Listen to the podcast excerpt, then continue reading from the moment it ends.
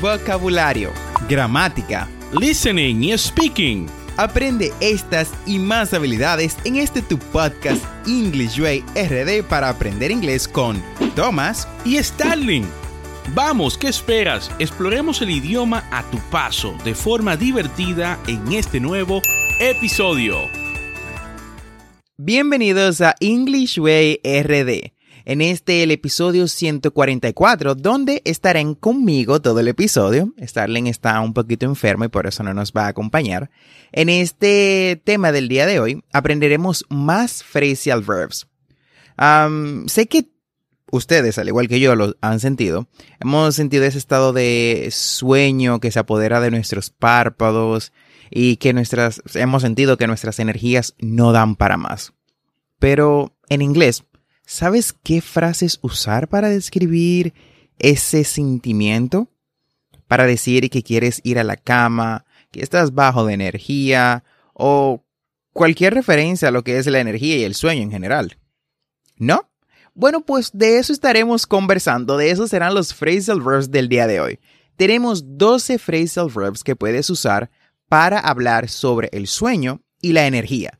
Pero antes de iniciar con nuestros phrasal verbs, vamos a escuchar la frase del día de hoy, the quote of the day. Never go to bed mad. Stay up and fight. Phyllis Diller.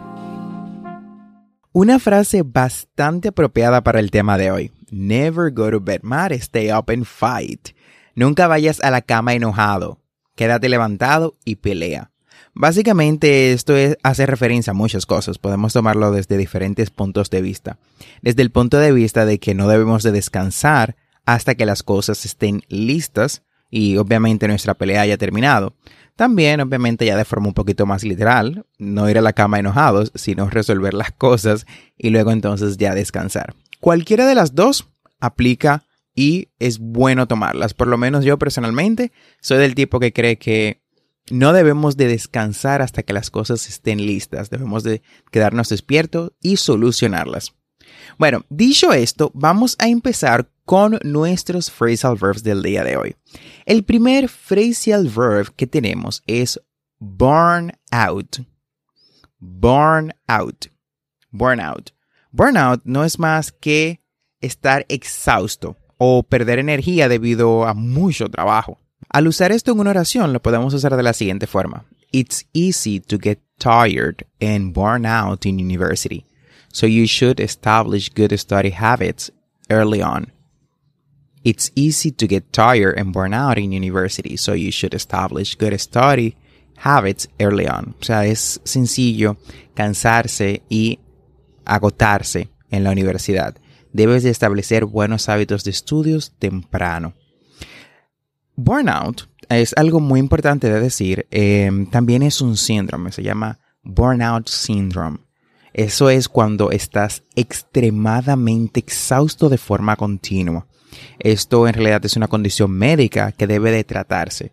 Así que si por casualidad estás extremadamente cansado, siempre, sin, la falta de energía debido al mucho trabajo, bueno, te exhorto que visites a tu especialista más cercano para que puedas informarte sobre este síndrome.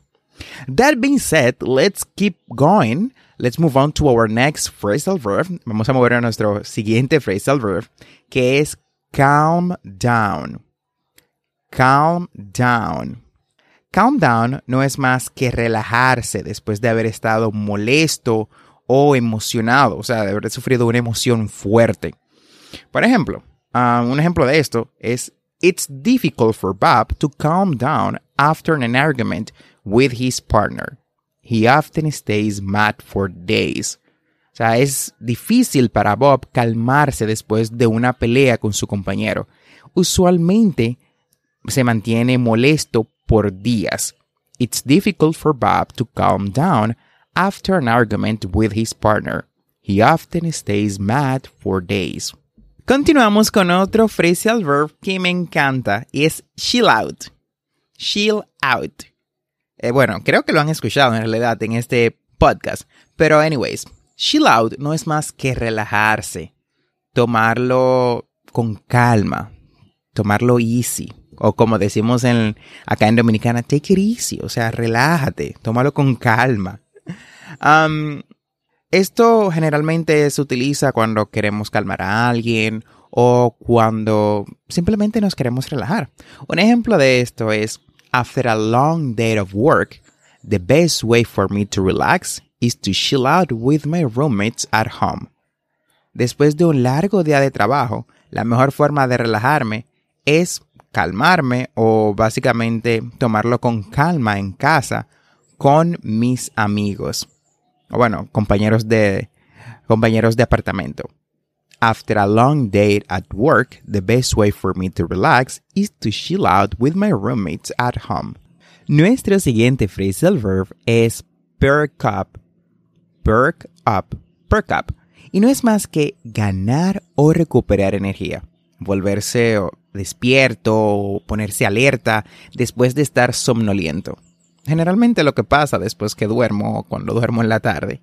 Por ejemplo, after my afternoon coffee, I'm usually able to perk up and get a second wave of energy that carries me through the evening. Después de mi café de la tarde, generalmente puedo animarme y obtener una segunda ola de energía que me lleva hasta la noche. After my afternoon coffee, I'm usually able to perk up and get a second wave of energy that carries me through to the evening. Oh, las aves están en un concierto hoy. Bueno, si escuchan un ruido de fondo, ya saben que no son más que, no es más que el canto de las aves que tengo acá alrededor de la casa. Continuamos con nuestro siguiente phrasal verb que es doze off. Doze off. Doze off no es más que irse a dormir por un corto periodo de tiempo. O sea, y ni, ni, siquiera es un sueño profundo, es un sueño ligero. O sea, es dormirse de forma ligera por un corto periodo de tiempo. Lo que me pasaba generalmente en el trabajo, bueno, yo lo hacía de forma voluntaria, entre ustedes y yo, nunca, no se lo cuenten a nadie. Uh, llegaba del gimnasio, eso de las 10, tomaba, me desayunaba y luego entonces I, I doze off. I used, I used to doze off for at least 30 minutes, 15, 20 minutes. Uh, me iba a dormir en un sueño ligero por unos 15 o 10 minutos y después a trabajar. Un ejemplo, bueno, ya le di un ejemplo, pero otro ejemplo sería Uncle Jamie used to doze off in an armchair after dinner. Uncle Jamie used to doze off in an, an armchair after dinner. El tío Jamie solía quedarse dormido en un sillón después de la cena. Continuamos con nuestro siguiente phrasal verb que es drop off. Drop off. Drop off significa dormirse fácilmente, a menudo sin la intención de hacerlo. Esto es lo que sigue luego de estar burnout. O sea, cuando estás burnout, generalmente, um, si es algo obviamente ligero, you drop off. O sea, te duermes de forma sencilla y sin siquiera darte cuenta. Un ejemplo de esto es Paul closed his eyes and dropped off to sleep. Paul cerró los ojos y se quedó dormido. Paul closed his eyes and dropped off to sleep. Seguimos con conk out. Conk out. Conk out no es más que caer en un sueño muy profundo, especialmente por agotamiento. Es una palabra bastante informal, es casi una jerga, un slang. Um, un ejemplo de esto es, I was really tired and I conked out in front of the TV. Bueno, me ha pasado. Estaba realmente cansado y me dormí enfrente del televisor.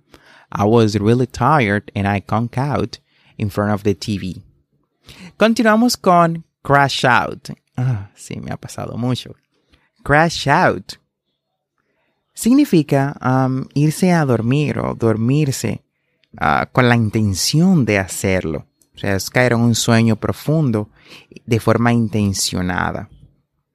Por ejemplo, I just went home and I crashed out. Acabo de ir a casa y me caí dormido. I just went home and I crashed out. Seguimos con not off. Not off. Not off. Es un poquito como drop off, o sea, se parece mucho a lo que es drop off, que es quedarse dormido brevemente sin querer. Sin embargo, uh, o sea, when you're not, um, tú asientes con la cabeza de arriba hacia abajo. Cuando, es, cuando se refiere al sueño, o sea, when you're not off, es que te estás quedando dormido.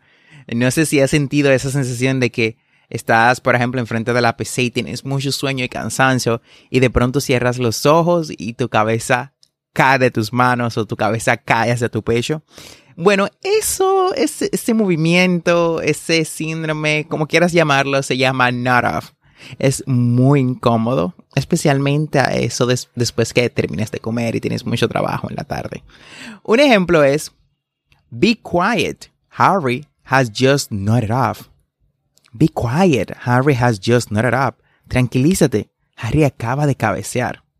Shh, be quiet, the baby is just going to sleep. He has just nodded off. Shh, silencio. El bebé se va a dormir. Acaba de cabecear. Shh, be quiet. The baby is just going to sleep. He has just nodded off. Nuestro siguiente phrasal verb es flake out. Flake out.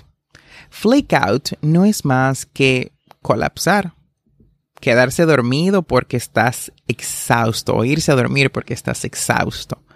Por ejemplo, I binged on the pizza and completely flaked out. De nuevo, escucha. I binged on the pizza and completely flaked out. Continuamos con sleeping and out. Sleeping and out. De nuevo, sleep in y sleep out. Sé que no es usual que estemos usando in and out pues al parecer suenan como opuestos, o sea, parecen opuestos. Pero when we sleep in, o sea, cuando dormimos in o when we sleep out, en realidad significan casi lo mismo. Por ejemplo, sleep in o sleep out es no levantarse a tiempo. Ambos tienen ese significado en el core, no levantarse a tiempo. Un ejemplo es, I didn't hear the alarm, I sleep it out. No escuché la alarma y me quedé dormido. No escuché la alarma y me quedé dormido. Ahora bien, a pesar de que sleep in y sleep out significan lo mismo, es decir, quedarse dormido, ah, hay una diferencia clave. Sleep out significa quedarse dormido de forma involuntaria. Ahora, sleep in es quedarse dormido de forma intencional. Y por último tenemos stay up, stay up. Stay up significa no irse a dormir a tu hora normal. Por ejemplo, si te vas a dormir a las 10 y estás todavía a las 12 despierto, well, you stayed up. Un ejemplo de esto es I stayed up last night watching the movie. Anoche me quedé hasta tarde viendo una película. Esto generalmente me pasa cuando sale una temporada nueva de mi serie favorita. I usually stay up all night and watch it. Y bueno, de esta forma hemos llegado al final del episodio del día de hoy. Espero que este tema te ayude a mejorar tu inglés y obviamente a utilizar estas frases y phrasal verbs cuando quieras referirte a energía o dormir. No olvides suscribirte a este podcast para aprender inglés en tu reproductor de podcast favorito como Spotify, Apple Podcasts, Google Podcasts o cualquier otra aplicación de podcast y así vas a obtener actualizaciones semanales de nuestros nuevos episodios. Recuerda visitar las notas del episodio en englishwayrd.com. Ahí encontrarás las conversaciones que trabajamos en cada episodio, las transcripciones y los recursos adicionales de nuestro podcast para aprender inglés. Recuerda que tenemos dos episodios semanales, lunes y miércoles. Y never forget to practice. The practice is the key to success. No olvides practicar. La práctica hace el maestro. Recuerda darnos 5 estrellas en Apple Podcasts, Spotify o cualquier otra plataforma que te permita un sistema de ratings si te gusta nuestro contenido. Bye bye, hasta la próxima.